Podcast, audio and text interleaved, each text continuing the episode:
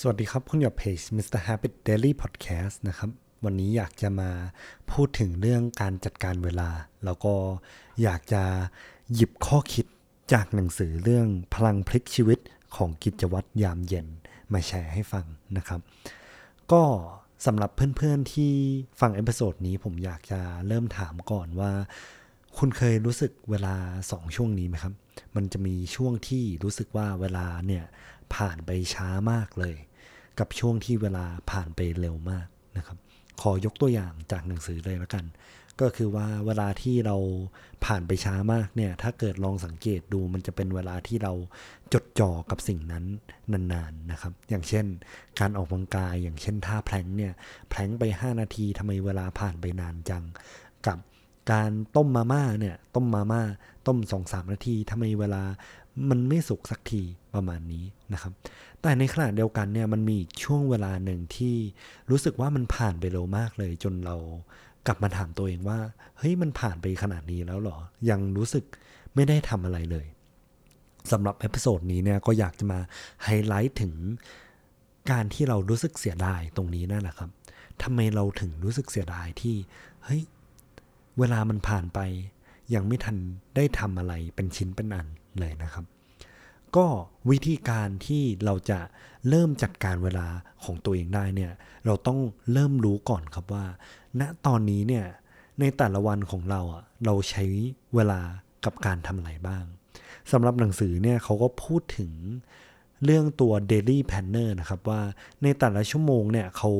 ทำ activity อะไรไปบ้าง ซึ่งวิธีการ track เนี่ยค่อนข้างสำคัญเลยทีเดียวตรงที่ว่า ถ้าเกิดเรารอจบวันแล้วค่อยมานั่งเขียนเนี่ยแน่นอนครับว่ามันจะมีดีเทลที่เราหลุดไปบ้างนะครับ เพราะฉะนั้นถ้าเกิดเราสามารถเขียนได้เลยครับว่า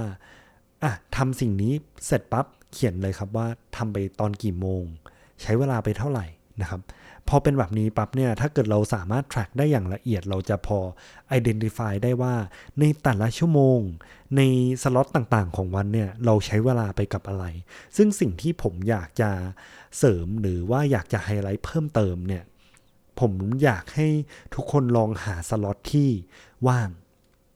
กับ 2 คือ ผมอยากให้หาสล็อตที่เรารู้สึกว่า เราใช้เวลาตรงเนี้ย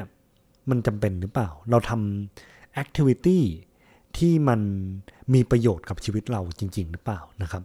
ลองมาเจาะลึกตรงนี้กันดูนะครับว่าคำว่ามีประโยชน์กับชีวิตเราเนี่ยมันคืออะไรสำหรับผมผมก็อกรีกับทางหนังสือนะ คือ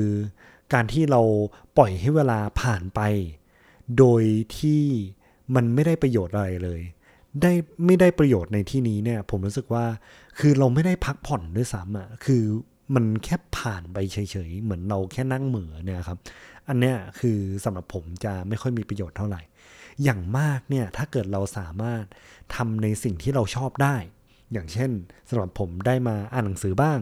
ได้มาเจอโน่ได้นั่งสมาธิเนี่ยสำหรับผมก็เป็นประโยชน์นะครับสำหรับเพื่อนๆ การได้เล่นเกม การได้ไปกินอาหาร ได้ไปจัดบ้านเนี่ยครับขอแค่ทำแล้วเรามีความสุข ผมก็รู้สึกว่ามีประโยชน์แล้ว ซึ่งการทำสิ่งที่มีความสุขของแต่ละคนก็ต่างกันนะครับ อีก point หนึ่งที่สำคัญเนี่ยคือการได้พักผ่อนครับ ก็คือถ้าเกิดเราทำ activity นี้แล้วเรารู้สึกว่าได้พักผ่อนได้เติมเต็มชีวิตเนี่ยสำหรับผมก็เป็นการใช้เวลาที่มีประโยชน์เช่นกัน อย่างเช่น การได้นอนดูดาว การที่บางทีคำว่าได้นั่งโง่ๆเนี่ย สำหรับผมเฮ้ยมันก็มีประโยชน์เหมือนกันนะ แต่การที่เราปล่อยปละละเลยเนี่ย ผมรู้สึกว่าอะเราต้องมา define ให้ชัดก่อนว่า การปล่อยปละละเลยของเราเนี่ยมันคืออะไร การพักผ่อน การเติมเต็มก็ไม่ใช่ทำสิ่งที่ชอบก็ไม่ใช่นะครับ อันเนี้ยก็ต้องลองมาคิดกันดูครับว่า ตอนนี้เราใช้เวลาอย่างคุ้มค่าหรือเปล่านะครับผม อะหลังจากที่เราได้ทำตัวสล็อตแล้วว่าอะมีสล็อตไหนว่างบ้าง แล้วอย่างที่สองคือ มันมี activity อะไรที่เรารู้สึกว่าไม่จำเป็นบ้าง เราตัดตรงนั้นออกได้เปล่า ที่เหลือนะครับก็คือการหา activity ที่ 1 คือเราชอบหรือ 2 คือเรารู้สึกว่าได้พักผ่อน ทำแล้วมันเติมเต็มชีวิตทำแล้วมันเติมเต็มหัวใจของเราเนี่ย ก็เอา activity เหล่านี้ลองมาใส่ดูนะครับ เพื่อที่เราจะได้ใช้เวลาใช้ชีวิตไปให้สุดนะครับ ก็แอคทิวิตี้แน่นอนครับหนึ่งคือลองมา track ดูครับว่าในแต่ละวันเนี่ยแต่ละชั่วโมงของเราเราทำอะไรไปบ้าง สามารถหาสล็อตที่มันว่างได้หรือเปล่า สามารถหาสล็อตที่ตัดสิ่งที่ไม่จำเป็นออกได้หรือเปล่า และลอง เอาสิ่งที่เราชอบสิ่งที่ทำแล้วรู้สึกว่าเราได้พักผ่อน เราได้เติมเต็มหัวใจของเราเนี่ยลองใส่เข้าไปนะครับ ก็ขอบคุณที่ติดตามเพจ Mr. Happy Daily Podcast ไว้เจอกันใน episode หน้านะครับ